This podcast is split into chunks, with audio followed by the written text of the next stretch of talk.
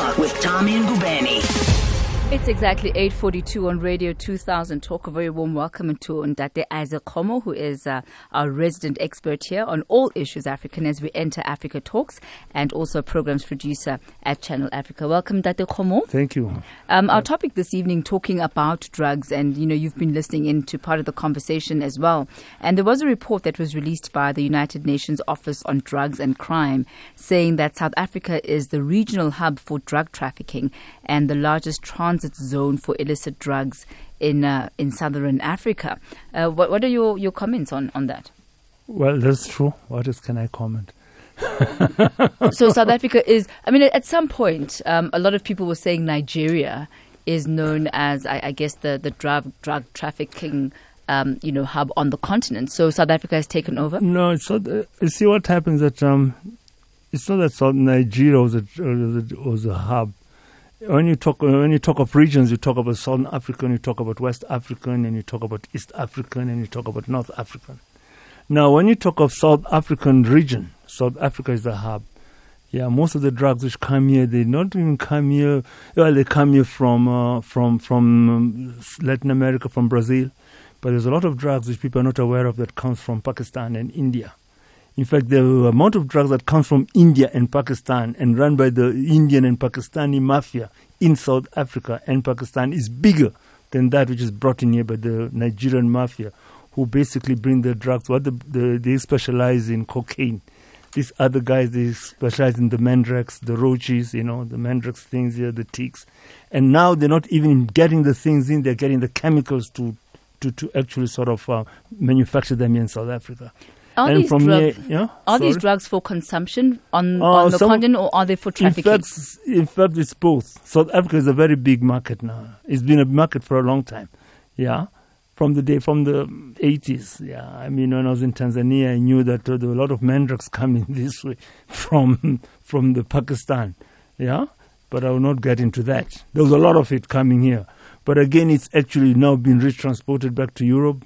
And after again, they may catch up with the thing and it lets you sort of uh, get to another way. You know, it gets into containers. There's also Tanzania, East Africa, Mombasa. Those are big drug hubs. Yeah, there's drug coming from uh, from Pakistan, uh, from India, and also there's heroin coming in from Pakistan, which they say is ex-Afghanistan yeah, which gets through Tanzan- to Tanzania. I know quite a number of boys, Tanzanian boys, who in the uh, mid 80s, they went to, they're seamen, they went to Karachi, they stayed there, they started bumming about. Eventually, they got, they became mules. This particular boy, his mother was South African. He actually used to take the thing to, to Turkey. He did it once, he did it twice from Karachi. The thing, the third or fourth time, was arrested and was given 10 years in, uh, in, Istanbul. He talks, he long came out. He talks pure uh, Turkish. He can talk Greek. He can talk Punjabi. Yeah.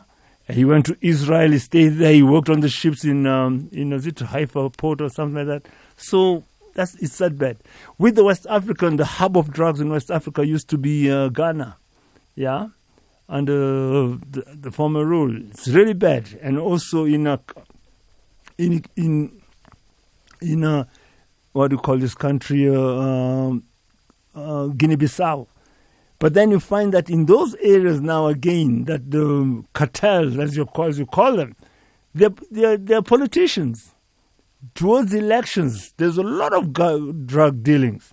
And that is for these parties to get money to actually sort of, or these candidates, yeah, to get into politics. Let's, let's, let's look at that. Let's look at the hierarchy let's look at the structure. Mm. Let's look at the various players, um, you know, in this in- entire industry and what it is that they, they stand to to benefit. I guess let's start right at the top. Um, those who I guess are the ones who benefit. Well, the it's most organized crime and it's international organized crime. Yeah, it actually starts at the source. It does not even start at the transit line. It starts at the source. The people at the source. Be it. Let's look. At, let's look at uh, the, the, the mafia lords of, of, of South America. Now they want to get their drugs to Europe. For a long time, they're using West Africa. Yeah? And when they come to West Africa, they actually go and corrupt with huge sums of money. They corrupt guys who are in charge of the country, the military commanders. And from there, you find that they open up the borders, they lessen the vigilant, the, the, the, the, the vigilance of the security forces, and they cop and they get the security forces involved, and the things comes in and gets out. That's what uh, Guinea-Bissau was all about until they caught one of the big leaders and is in the states facing trial. Yeah, I mean in places like uh, I will not mention countries in some East African countries, sons of very important people are involved in the in, in the trade. Yeah, ministers, their sons, uh, some of them are arrested all over the world, and they go there beg to get their sons out. But family members are involved, and that has been taking place from the 80s. Yeah. And also, I mean to say, coming here, I mean to say, I won't mention names, you know, I mean to say there are big people in, here in South Africa who have been known to have, to, to, to have been involved in the trade. People in business and politics? Politics, the whole lot, man let me start talk and start this thing here. Yeah. So it's a mafia. It is a mafia. And all of this ultimately, you know, for the finances to run what political campaigns. Well, some for political campaigns, businesses. some for businesses. I mean to say that there's a Pakistani mafia which came and established itself in business here. When they initially came here, I mean, it's like what uh, Mario Puzo said: behind every wealth there lies a crime. Those guys came here with the criminal activities, selling uh, drugs through Durban. That is a big uh, port uh, of, of, of, drugs. Yeah, and once they got the money, they got the capital, they went into the legal business. That's how the mafia operated all over the world. I mean, in the States.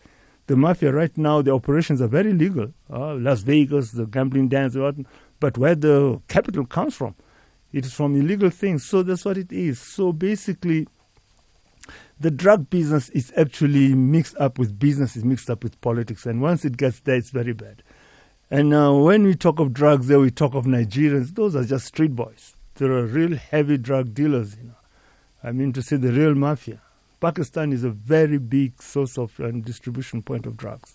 Be it heroin from Afghanistan, be it mandrax from the factories there, be it tik, be it whatever. The way you're putting it, Ntate is the fight against drugs a losing battle in itself because it is it almost seems systemic and endemic. My dear lady, I do not know. I'm not in the police force, but I mean to say that right now it's really bad. And fun enough, with some of these puzzles being run by some of our friends from our brothers from the continent, they are actually they're dealing with this thing. They're dealing in drugs. I'm not lying. I know there are youths, I mean to say, uh, from selling chocolates on the streets, but that's just a front for the real business. Yeah. It's, it's, it's all over the place. I mean to say that you go to Mayfair, I mean, it's there, it's open. Yeah, and uh, you find it. I mean, to say that there are as where you find that there are the junkies always running about and always high, high, high. That space is just a front. It's it's really dangerous, and also again now you find that in places like uh, Somalia, they they claim that uh, the Al Shabaab is into hard drugs now in southern Somalia. They're actually growing. Um, this they claim. I'm not sure. They uh, exporting um, not the khat, but they're exporting uh, dagga and things like that. But then again, you find that with the Sahel, Sahara region, yeah, the FIS, yeah, and these other groups which are fighting in Mali, they were dealing in drugs, not even cigarettes, drugs. But they do that for their war economy to actually generate funds to get buy guns and everything else. So even the Taliban, it looks down upon the drug deals, I mean the drug activities of heroin growing in Afghanistan. They just tax the people and they get the money to continue with their wars. Which, which countries on the African continent would you say are perhaps most immune to drug trafficking for various reasons? One of which could be religious, one of which could be, you know, ideological, whatever. None. none. It's only that countries like maybe the DRC, they're not in the international uh, sort of route. So maybe there there's not much drug dealings, but of course the drugs are there. They will be there.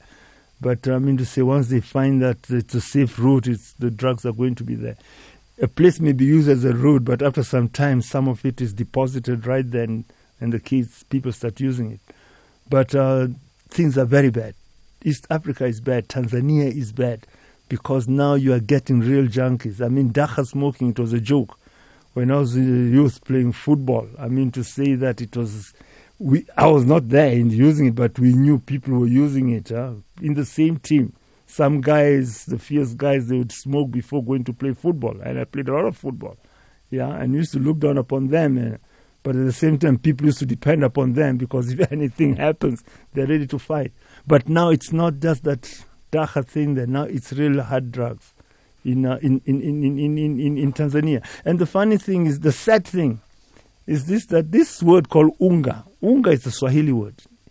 Unga is a Swahili word means flour, bupi. And that is the slang word in Tanzania, East Africa, for cocaine.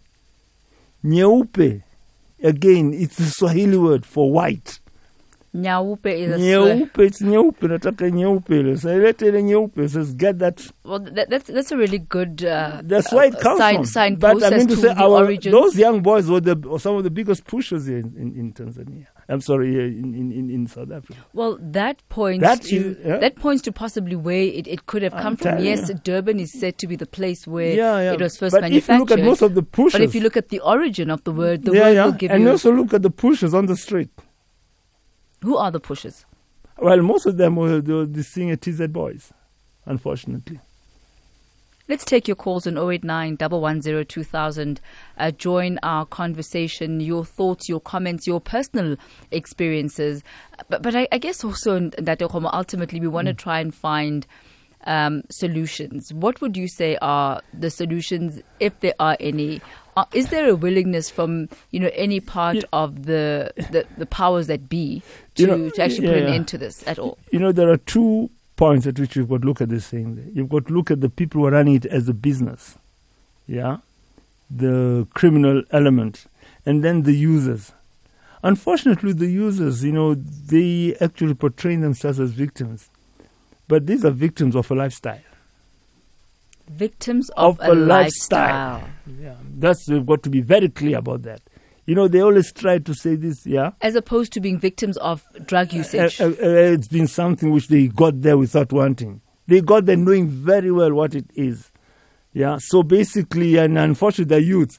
So basically, the way that we handle our youths, you know, it is too light. You know, they've got the freedom to do that. Yeah. Yeah. It's a, it's a there's a victim of a lifestyle, and they're very stubborn. And I'm talking from experience. They're very stubborn, and they think they know.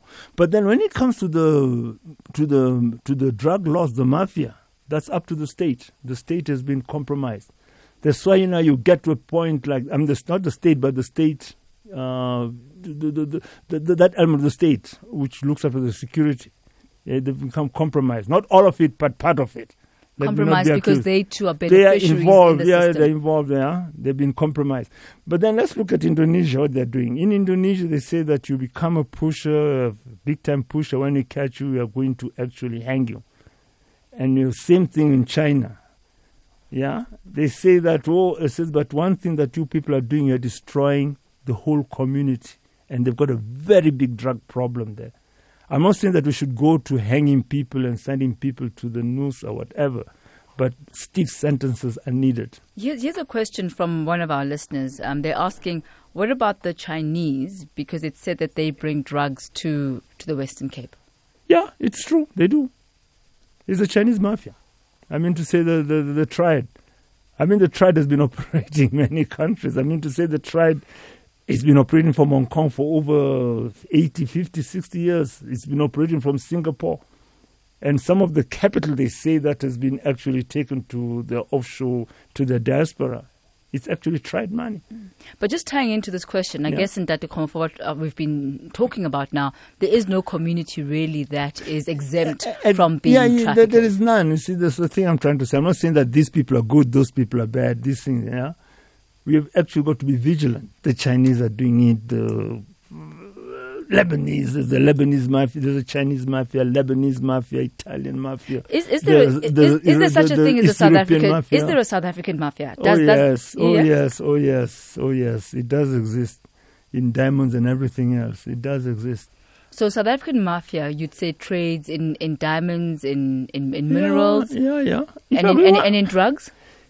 yes, we once talked about it, but I don't want to go there. yes, it's true. We were talking about it just now, actually, yeah, yeah. uh, earlier on. Yeah, but I mean, we once on one of On- the shows, here, yeah, we did talk about the South African mafia, and it deals with many things: drugs. There's a mafia which deals in drugs, also deals in copper, uh, your copper cables. It's almost the same thing from Bedfordshire, Bedfordview. Uh, it's a certain group of people. Yeah, some they specialize in cocaine, others specialize in man drugs. It's there. So solutions moving forward? I'm not a policeman. I'm not a sociologist. I'm just an observer of things on the ground. Your opinion. As in Tate home? Isn't that a home? You know, I mean, as a family, we have actually sort of been hit by that thing there very badly. Uh, and when I talk like this, I'm not being sarcastic, but we have been affected. I won't tell you how. But I mean to say that uh, as a thing, we've got to take stiff action, yeah, against our own youths. And not only against our own youths, but also the state has got to take strong action against these big people. And I like what you said that it's it's really about being a victim of a lifestyle. It's a victim of a lifestyle. and yeah, and, and, and perhaps that is the, the entry point towards any Yeah. sort of uh, not only rehabilitation because by the time you get to rehabilitation it's too late uh, but as a deterrent uh, to to educate our youth to make better choices because ultimately it is a choice that you make You exactly. You would actually take them to rehabilitation. They would come out and everything else. Yes, yes, and then they go there. You know, just to check you. You know, what is all this about? And then from there, they are talking about if they are victims. Victims of what? So, so really, vigilance. Um, as as Cherry, um, our guest uh, before you, Dr. Komo, was was saying brought, that yeah. I mean, it, it's really about vigilance, parental guidance, adult supervising Yes, uh, children. But the thing is that parental guidance is it effective? I mean to say with our laws. I mean to say that if you scold a boy or a child, they say that it's child. What do you call it? They say it's child. child abuse or neglect. child abuse and things like that. I was I was spanked. I was not beaten. I was spanked throughout my life by my parents. There was a stick in the house. I was spanked. I was not abused. It was a form of It discipline. was, yeah, it's, yeah. Had they not done that, I would have been ended with some other two, three kids down the road. Yeah, the place where we lived was really rough. So then, if you're going to say that you cannot spank your kids, it's like these kids will go to school today. Our school kids are ill mannered, ill disciplined, and we blame the teachers. The teacher's job is not to teach a child how to behave. A teacher's job is to teach. Now, if your teacher's got to teach the child how to behave, something the teacher the a, child diff- has got to different come from home. Let, us do this. I know it is nine o'clock, but Faisal is burning, and uh, let's. Yeah, I know we Fa- don't have much time. Yes, I'll please be go very ahead. quick. Thank you. Uh, what do you call this? Uh, I think the problem is that the police are always looking for the mafia instead of uh, convicting the, the user. Uh, they need to be very hard on the user. If you destroy the users, then they're going to have difficulty selling their products. So basically, get rid of the the end the end consumer the because then you you're killing you're killing the market. Thank you very much, Faisal, and it's a really um, another perspective of, of looking at it there, attacking it from somewhere in the value chain. That takes us to exactly nine o'clock on Radio 2000 Talk. And Dr. Khomo, as usual, it's always a pleasure having you here with us and uh, your insight. Thank you so much. Okay. And uh, thank you at home as well for your, your thoughts, your comments, as well as your contribution this evening as we focused on uh, the really real issue of drugs. As mentioned earlier on, the 24th to the 28th of June marks SANCA's Drug Awareness Week. Uh, so if you are keen and interested, you can be part of the various programs that they are having, as well as the program that Cherry Matseki is having in uh, Soweto, in um, rather in Moletsane Sports Complex uh, this coming Saturday. We'll post all of those details as well on our Facebook page. It's exactly 9 o'clock on Radio 2000 for myself and the team here at Talk. Have yourself a fabulous one.